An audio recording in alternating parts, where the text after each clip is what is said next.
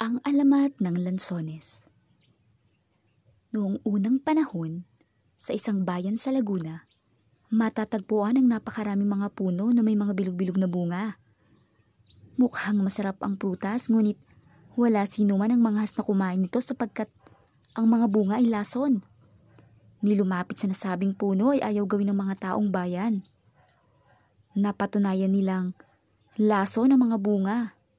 Nang isang araw, ay may napadpad na manlalakbay sa kanilang bayan. Dahil sa pagod, naupo ang matanda sa ilalim ng nasabing puno upang makapagpahinga.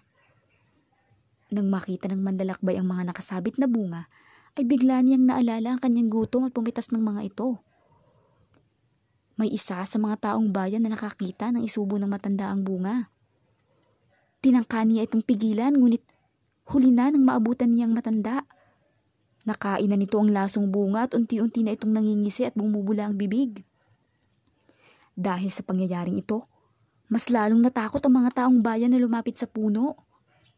Sumapit ang isang matinding tagtuyot sa lugar. Namatay ang mga pananim at tanging natira ay ang lasong puno na hitik na hitik sa bunga. Taimtim na nagdasal ang mga taong bayan na sana'y Matapos na ang tagtuyot upang sila'y muling makapagtanim at makapag-ani ng makakain sapagkat malapit ang maubos ang nakaimbak nilang pagkain. Isang araw, sa kainitan ng tanghali, isang mahiwagang babae ang dumating at kumatok sa mga pintuan ng mga taong bayan. Nanlilimos sa magandang babae at humihingi ng pagkain. Ngunit walang maibigay ang mga tao sapagkat salat din sila sa pagkain. Isang bata ang lumapit sa magandang babae at nabigay ng kaperanggot na makakain. Pagpasensyahan na daw niya ito dahil iyon na lamang ang natira niyang pagkain. Napangiti ang babae at kinuha ang pagkain inabot ng bata. Pinanood ng bata ang babae habang ito ay kumakain. Pagkatapos kumain, tinanong ng babae ang bata kung bakit nila sinabing Salat sila sa pagkain samantalang marami namang bunga ang kanilang punong kahoy. Ikinuwento ng bata sa babae na lason ang mga bungang ito. Napangiti ang babae at umiling ito. Pumita siya ng bunga at pinisil ito hanggang lumabas ang laman.